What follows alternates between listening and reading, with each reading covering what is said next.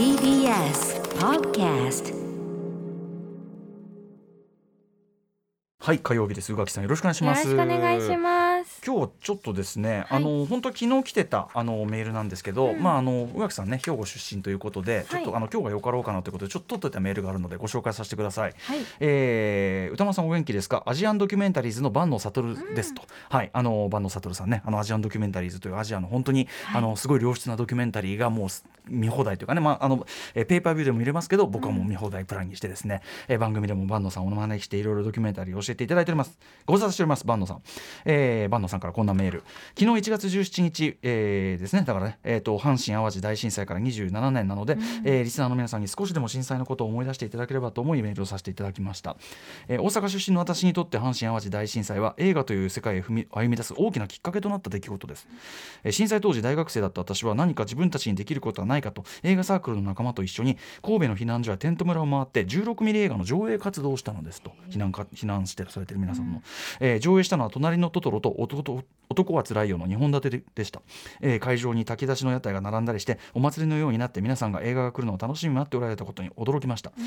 被災者の方々がスクリーンに映し出される寅さんに笑ったり、隣のトトロを一緒に歌う子どもたちの姿を見て、えー、映画を映しながら涙せずにはいられませんでした。映画が人々に与える力の大きさに感動したことが今でも忘れられませんと。えー、そうした思いがその後のにじゅうななねん、映画や映像を作り届けるという私自身の人生の歩みになり、ドキュメンタリー映画を配信するという活動にもつながっていますということで、うんはいえー、今年アジアンドキュメンタリーズでは、えー、阪神淡路大震災のドキュメンタリーはっぽんと解説動画を無料で配信して、無料ですってよ。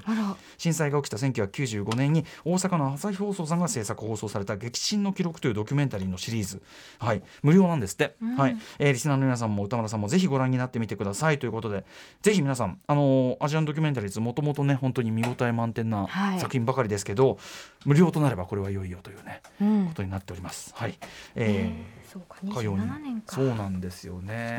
宇垣さん、まあね、もちろんね、その時はめちゃめちゃ幼いわけですよね。さんさい、もうギリギリ記憶があって、うんうん、妹はそのまあ年子なんですけども、ええ、書いてないっていうふうに言ってたので、うんうん、ギリ記憶があるじゃん。本当ギリ記憶があるんですけど、うん、神戸って教育がすごくて、本当に毎年毎年、はいはいはい、あのいちがつじゅうしちにちないしその前後に必ずその日は全校集会があって、ええうんうん、まず全校集会でその話をして語り継いでいくというか、でクラスに帰ってもう一回先生がその話をしてっていうのも、うん、私高校生までまずっと神戸にいたので、うんうん、それを繰り返し繰り返し聞かされて育ってきたので、うん、多分自分の経験したこと以上にこういうことがあった、こういうことがあった、でもこうやって立ち上がってきたんだっていうことをすごくある種誇りにしているというか、うんうん、部分があって、なので大学生の時に初めて神戸じゃない土地に出て、うんうん、まあ、京都で過ごしたんですけど、はい、こんなにも誰も阪神・淡路大震災の話しないんだってびっくりしちゃって、で、まあ、私 の, あの同級生とかもすごくびっくりしてて、うんうん、なん誰も話してない、東京ではニュースがちょっと流れただけだったみたいな、うんうん、みたいなことがすごく衝撃を受けたことは覚えてますけど、ただでもやっぱりそのさんさいだった私がこれだけやっぱりすごく記憶があってずっと覚えてるってことにはすごく意味があると思うので、うん、それは私は阪神淡路大震災にとってはすごく身近だけれども、他の東日本大震災だって、はい、他のどのような災害にあってもやっぱり覚え続けることってすごく大きいなって実感として持ってるので、うん、やっぱりそのまあにじゅうななねんですけれども、これを機会にそういうふうなドキュメンタリーとか見て、うん、こういうことがあったっていうことをもう一度思い返して、うんうん、いただくのもいい機会かななんてこと思いました。はいうん、そうやってなんかその、ね、足場としてその一つね、その、うん、あの阪神淡路大震災のことを実感としてその感じられる、えー、きっちりその想像力を働かせるっていうのがあれば、うんうん、それを足場にいろんなこともね、あの置き換えてというのかな、あの自分事として捉えやすくなりますもんね。それはね、うん、っていう気がしますね。うんまあ、そのためにある意味ね、こういう例えばドキュメンタリーであるとか、うんまあ、こうやってお話しすることであるとかってね、あると思いますしね。忘れないってすごく大事なことだなって思います。本当だね、うんはいえー、アジアンドキュメンタリーズ、坂野さんありがとうございます。ぜひ皆さんアジアンドキュメンタリーズカタカナであの検索していただければすぐね、ああのサイトが出てくると思いますし、はい、あのそこであのこの阪神淡路大震災ドキュメンタリーはっぽん、これに関しては無料で見れるということなので、でよろしければ他の作品も本当にもうね毎日一本ヤクルトじゃない毎日一本アジアンドキュメンタリーズと私いつも心がけようとしてるんですがちょっとね、はいはい、あのはいはいでも本当にどれも素晴らしい作品だと思います。はい、坂東さんありがとうございました。ありがとうございました。そんな感じであのあと番組始めてからすごいどうでもいい話していいですか？しましょう。はい。アフターシックスジャンクション。アフターシックスジャンクション。いちがつじゅうはちにち火曜日、時刻はろくじ今ごふんです。ラジオでお聞きの方もラジコでお聞きの方もこんばんは。 ティービーエス ラジオキーステーションにお送りしているカルチャーキュレーションプログラムアフターシックスジャンクション、通称アトロク。パーソナリティは私ラップグループライムスターの歌丸です。そして火曜パートナーの宇垣美里です。そんな宇垣さんね あの、はい、あれ見たよこれ見たよじゃんけんの火曜としてはなんといってももう今日はドクター風特集ということで、そうなんですと思って、まあ、もう一回見返していって、まあ、ちょこちょこですけど、えーえー、とシーズンスリーの真ん中ぐらいまで見てるんですけど、シーズンスリーこれちょっと数え方がね、そうなんです、新シリーズがまあありまして、新シリーズはあのきゅうだいめドクターから始まってるんですけれども、旧シリーズ新シリーズと一応分け方が大きかった、はい、これ後ほどもね聞くと思うけど、そうなんです。で Amazon プライムにあるのが、まあ、新シリーズからということで、うんうん、それを見てたらもうね、まあ、懐かしいって思ったりとか、あこんな回あったっけとか、うんうん、あの昔, 昔 エヌエイチケー でやっていたので、はい、その記憶を手繰り寄せつつ、うんうん、もうね本当ねシーズンツーの最後がやばいんですよ、はい、やばい、うん、昔も見てめっちゃ泣いた記憶はあったが、えー、改めて見たらもう、うん、ちょっと泣きすぎてやばい、もうあなんていうんだろう、ずーっと涙が、はいはい、伝うとかじゃなくて、えー、うえーって言いながら泣いてしまって、そんなかわいそうだよって言いながらめちゃめちゃに泣いて、うんうん、もうデッドとかじゃない、明日仕事どうするんって思いながらちょっと支障がどうしようって思いながら寝ました。適度に泣くのはねストレス物質出るからいいんだけど、あそんな本当すごい、えー、すごい作品なんですよ。あそう、もちろんゲラゲラ笑えたりとか、うん、まあ、昔の作品なので、うん、宇宙人のその造形が、はい、なんともちょっと可愛らしくおかしいみたいな、ゴムみたいな感じとか、合成なんかもねもちろん今の目で見りゃねいろいろあると思いますけど、笑えたりもするんですけど、うんうん、やっぱりその一本筋通ったドラマとしてとっても面白いので、うんうん、そんな頭痛くなるほど泣くようなあるんだ、そういうエピソードも本当にもう後でお話ししたい、その話を、うんうんうん、いちわか基本いちわ完結なんですね。いちわ完結で全然そのゲラゲラ笑える回もあれば、うん、ゾッとする回とか、はい、人間ってこうやって思う回もあれば、うんうん、なんか感動っていう回もあるのに、はい、ゲロ泣きする回もあるという、うんうんうん、あそうなのね。僕もねちょっとあのもちろん特集に備えてレベルで本当にあの、はい、なんていうの一要するにその何代目何代目ってね、うんうん、ドクター風があれ変わってくる、それのシーズンいちの要するに最初であれば要するに入り分かりやすかろうということで、はい、あのそこをにこぐらい見て、あとそのなんかシーズンを通した、うんうん、なんていうの全体を通した歴史のドキュメンタリーみたいのを見て程度でもう全然門外観で、だから俺知らなかったから、あこんな話なんだみたいな。そう設定変わってますよね。変わってる、うん、ドクター風だから、その一つのキャラクターを複数のね違うその役者さんがずっと代々受け継いで、これはもちろんシリーズもあります、うん、ジェームズボンドしかり、えー、水戸黄門しかりってね、うん、ありますけ ど, どでもそのジェームズボンドは一応劇中では同一人物であるという同一性がね一応こう、うんうん、いや同一人物なんだよドクター風もなんだけど、その要するに変わりましたよ、この人がこの顔になったには理由がありますよなんとか言わないじゃないですか。前の人がこの人でみたいな話がないってことですよね、うんうん、顔ちょっと変わってますけどね、これはあのー、理由がありましてねなんてことは言わないじゃないですか。割ともうパラレルワールドってことですよね、それこそ。まあそうだね、うん、でなんとなくその刺してよっていうね、うん、全体で一本なのに刺してよみたいなところがあったりするわけですけど、はい、ドクター風が変わってんのはその代替わりっていうのが設定の中に入ってるってことですよね。そうなんです。もうあの一緒に旅をするコンパニオンの女の子は一緒なのに、うん、まあ何かのダメージを受けると、はい、あのなんていうの再生するためにも肉体を変えちゃうんですね、丸ごと変えちゃうドクターが、うん、でもそうなるともう全然違う人が出てくるっていう、全然違う人、しかもそのなんか一応そのドクターごとによってなんとなくキャラクターの傾向も違いがねあったりとか、うん、まあ、年齢も違うし口癖が違って年齢も違うし口癖も違うってすごくない、口癖ぐらい揃えそうなもんじゃないこんなのさ。違うのだからそれ変わでも同一人物なのね。でもみんなめちゃくちゃおしゃべりなの、一生喋ってるの、おしゃべりと、まあ、ちょっと変わったセンスであるけど、うん、ファッションちょっと き, きちっとしてるとか。あでもそれも人によりますよ。人によるんだ。だってあの私が見たそのきゅうだいめはちょっとワイルドだ、革ジャンみたいな格好してて、革ジャンスキンヘッドだそう。その次がもうちょっと紳士寄りかと思ったらね、違うんです。じゅうだいめドクターはそうなってくるとまたちょっとコートに、えー、とスーツにみたいな格好してますけど、うん、っていう風にちょっと人によって違うんですよね。今最新のじゅうさんだいめドクターは女性だったりとかね。だからこれはめちゃくちゃ変わってますよね。あのー、それも変わってるし、うん、でいちわ完結でそういうアイデアが殺されててっていうね。でもこうも、うん共通している敵もいたりとかして、ああ、うんうんうん、だからのな流れで見ると面白いし、でもいちわごと見ても結構面白いっていう。じゃあ全然あのもちろんそのドクターフーがすごく エスエフ ドラマのもう近所ファンもめちゃくちゃいてっていうのは、うん、そういうなんていうの知識とレベルでは知ってたけど、あこういうことなんだみたいな。いや改めて見たら面白かった、うん、いや面白かった。僕が見たあれもそのきゅうだいめのいちわめ、はい、あのマネキンが襲ってくるやつ、あれもだって笑っちゃうじゃないですか。いいやこのマネキン人入っとるみたいな感じがするけども、うん、いやでも気持ち悪い話よ。でもやっぱり面白いんですよやっぱり、うんうん、面白い面白い面白い。そこそこを乗り越えたらすごい。だしそのマネキンがこう動くだけならまだしも手がパコンって開いてそこから 銃, 銃が出てくるとかどういうことみたいな。いやでもすごい面白い、なんかすごいゾッとする感じだし、うん、あのエドガー・ライトのあのワールズ・エンドってさあの、うん、の中で出てくる宇宙人がパコンって割るとなんかこうマネキン的に見た目人間なんだけどこうなんていうの瀬戸物チックなっていうのかな、うん、そういう割れ方をするのね、はい、なんかそういう発想の原点を見た気もしましたこのマネキンたちがとかね。いろいろなんか額にビーってなんかチャックがあって中から、うん宇宙人が出てくる回もあるし、いろいろあるんですよ。あとね僕はねそのじゅういちだいめドクターのマット・スミスさんね、これあの、はい、ミッドナイトイン奏法あのラストナイトイン奏法のねあのなんていうの紐紐というかねあいつあいつ役ですよね、はいうん、マット・スミスさんの、えー、とそのいっかいめも見て、そしたら、うん、そしたらあこんな人も出てんだこんな人も出てんだみたいな、結構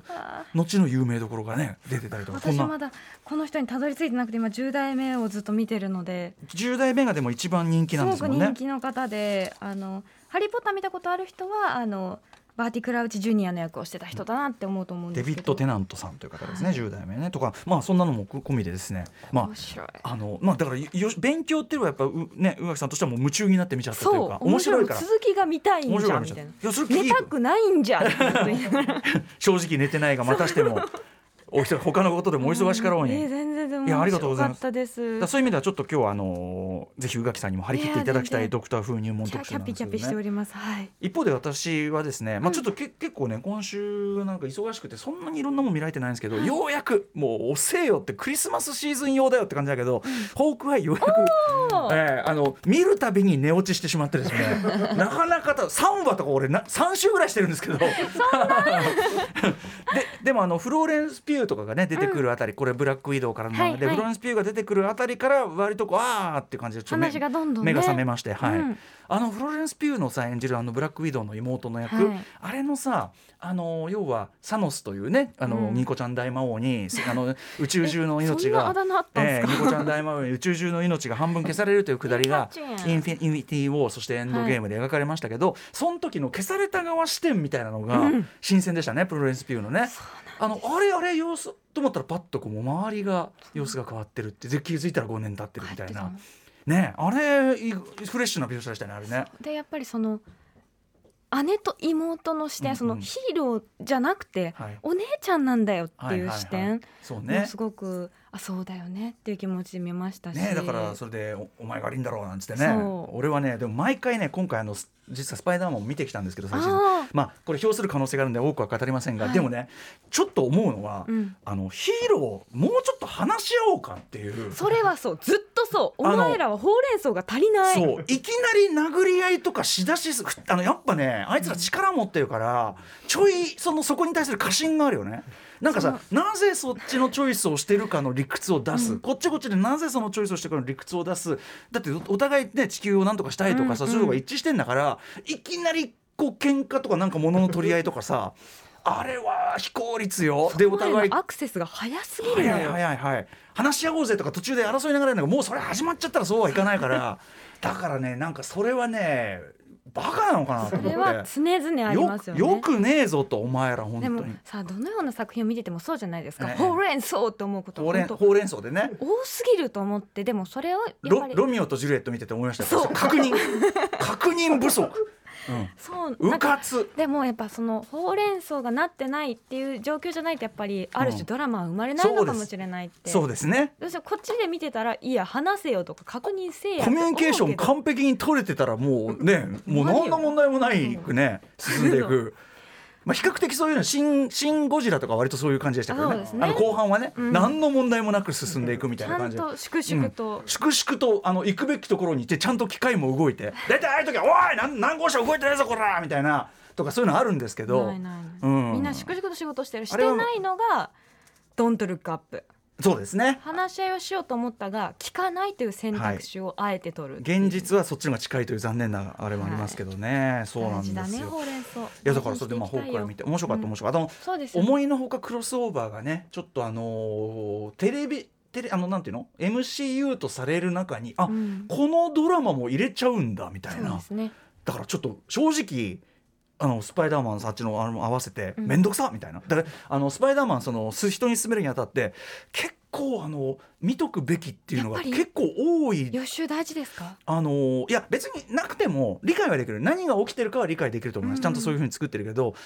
だってさスパイダーマンそのまずあのトム・フランドになってからのにさく、はい、でその過去のその侍見版とあれですよね、あのアンドリュー・アメイジングの 方,、ね、アメイジングの方、はい、うん、マーク・ウェブ版の要するにごさくだから計ななさく。私もコツコツ見てます、ね、プラス、まあ、インフィニティ・ウォー・エンド・ゲーム的な そ, のそれが何があったかっていうのはこれ大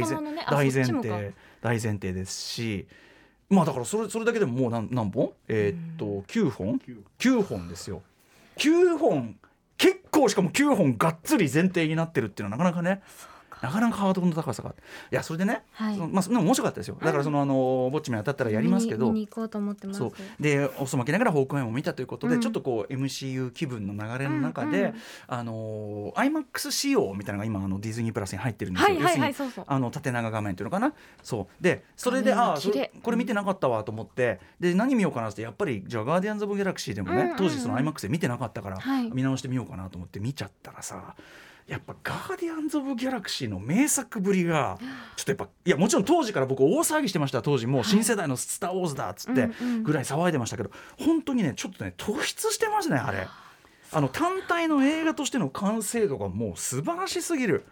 私うっかりそこを通らずにそのアベンジャーズを通っていってしまったので、迂回路間違ってる。ちょっとあの見ます、うん、申し訳ないです。あの全然あのガーディアンズ・オブ・ギャラクシーに関してはもう単体で完全に成立してるんで、うん、なんのもうだからいいですね。やっぱり本来はねちょっともうねちょっと予習が必要すぎますよね、うん、とかそのなんていうかな、その時の時の体積にちょっと頼りすぎてないかみたいなそれはその時が体積してる分だからこの人が登場してきただけでグッとくるとかある、うん、そういうのは全然いいんだけど、あのガーディアンズに関しては少なくともいっさくめは当時全くそういうの一切頼らずで、あとね各シーンのに凝らされたアイデアと見せ方の的確さが本当に素晴らしい。途中、うん、あの丸っこいものをですねあの奪い合うんですね。丸っこいものを奪い合う、丸っこいものを奪い合うんです、はい、で、あのー、まだそのガーディアンズはそのチームになってないお互い敵対してるわけです、はい、それを奪い合ってるわけです、うんうん、でもその奪い合いそのものが一つのチームワークになってる、なんかお前ら気合ってねえかみたいな、そのねその次から次へと何かが起こるテンポ感、そしてその例えばこっちであのあれですよ、あのラクーンロケットラクーンっていうね、うん、あれがこう か, かわいらしいあれはなんだアライグマじゃねえやなんだアライグマがいるとアライグマがいる横をこうガモーラっていう、こう、うん、女戦士がこう、はいはいはい、歩き抜けてそのね歩き抜けの顔を見せない、こっちに歩いてくこの足だけ見せてまだ話このアクションが連続してる感じみたいなの、うん、僕これちょっとうまく言語化でね伝わってないと思うけど、とにかく、ね、見せ方が的確であの最余計なことやってないし。でいてもう各キャラのもうこのにじかんでもう思い入れもう ごひゃくパーセント だよね、うん、で演も音楽使いもエンドロールもエンドマウンテンハイイナフもうあの使い方もう号泣そこからのそこからのあね I want you back もうこの流れもう完璧なんで私見てなかったんだろうねえ。あでもあれです、あの、あのスーサイドスカットの方ですもんね。そうですよジェームズ・ガンが。じゃあ多分もう安心して見れる、なんなら絶対面白いちゃんと同時で見られる。しかもあのああいうこうグロい描写みたいのがないやつですから、ね、あ、そうなんですか、はい、あれはとにかくあのスーサイドスクワッドはあの、うん、ディズニー的なそういう磁力磁場から離れてですねあれはあれで面白かったです、ね、あれ最高ですよ。あれは最高だからパンピヨピヨピヨピヨ。そうなんです。だから結局そのあの今回の新しいスーサイドスクワッドもガーディアンズもまあはぐれ者チームだし、あといきなりこう出てきたマイナーキャラたちだから、うん、はっきり言って何の前情報もなしでも見れる、うん、ここでもやっぱ共通してますしね。そしてこのたったにじかんでめちゃくちゃキャラクターに思い入れさせるっていうところ、特にやっぱりガーディアンズはねもう役者陣のねアンサンブルがいいっていうか、うん、いい顔してんのみんなもう最高もう最高見ますよガーディアンズ最高。あ、ね、ぜひご家族で楽しんでいただきたいと、はい、ご家族で楽しめるタイプの。全然楽しめます。あ、よかったよかった、はいということでガーディアンズ・オブ・ギャラクシーが面白い話をにせんにじゅうに いやすいません、私がちょっと不勉強ばっかりにちょっと次はそちらにも、いやいや今からでもぜひ、あの全然時代関係、あの要はさ、例えばちょっと前の作品だから古く見えたりするのかなと思ったら、うん、全然そんなこと、むしろあのね、ああいうカラフルなスペースオペラみたいなものって、はいうんうん、ガーディアンズ・オブ・ギャラクシーの前までは全然なか流行ってなかったし、あと エスエフ 設定なのにポップミュージックがガンガン流れる、今も結構やりますけど、うん、あのそれを初めてやった作品でもあって、だからそのなんていうの、初めてやった作品って大体今見るとそのもうみんなやっちゃってるから新鮮味薄れたりするもんだけど、うん、全然そんなことなかった。全く色褪せないどころか、最近のその エムシーユー のある種の袋小路感みたいなものとは無縁の面白さっていうか、もう参りましたね。あの昨日初めて見たんじゃないからね一回見たんですよ、ね、ちゃんと映画表やってる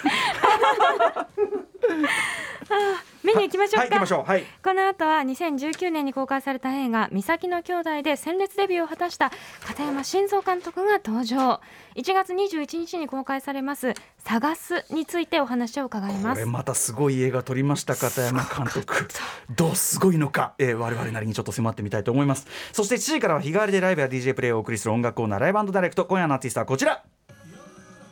去年じゅうにがつようかにニューアルバム エスエヌエス をリリースしたスリーピースバンドアナログフィッシュが、えっと、前回はにせんじゅうはちねんはちがつということで前のアルバム Still Life というアルバムだったんですけど、はい、前のアルバムタイミング以来ニューアルバム、えー、このタイミングでの、えー、再登場でございます。しちじよんじゅっぷん頃からの新概念テーション型投稿コーナーは心に残る褒め言葉を紹介するマイスイート褒め、こんなに嬉しいことはないをお送りします。そしてはちじ台の特集コーナービヨンドザカルチャーは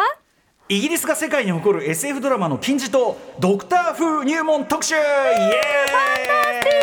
ーイね、やっぱそうなファンタスティックって言うんだね。はい、あのきゅうだいめの方の、うん口 癖, 口癖なんですね、うん、せんきゅうひゃくろくじゅうさんねんにイギリス ビービーシー で放送がスタートし、最長の エスエフ ドラマシリーズとして世界中の人から愛されているイギリスの国民的ドラマ、そんな長大なシリーズになっているドクターフ、この音楽で も, もこの音楽私もこのいっしゅうかんずっと聴き続けてるからでもワクワクするよねここね、はいはい、えー、改めてなぜこれほど長く放送できているのか、また世界中の人々から愛されている理由はどういったところなのかについて、ドクターフが好きすぎるあまり日本人初となるドクターフのコミックスカバーを描いたイラストレーターのクエスチョンナンバーろくさんにお話を伺います。はい、さて番組では皆様からリアルタイムの感想や質問などもお待ちしています。アドレスは歌丸 アットマークティービーエスドットシーオー.jp 歌丸 アットマークティービーエスドットシーオー.jp です。読まれた方全員に番組ステッカーを差し上げます。そして各種 エスエヌエス も稼働中ですので、こちらもぜひフォローお願いします。それではアフターシックスジャンクション行ってみよう。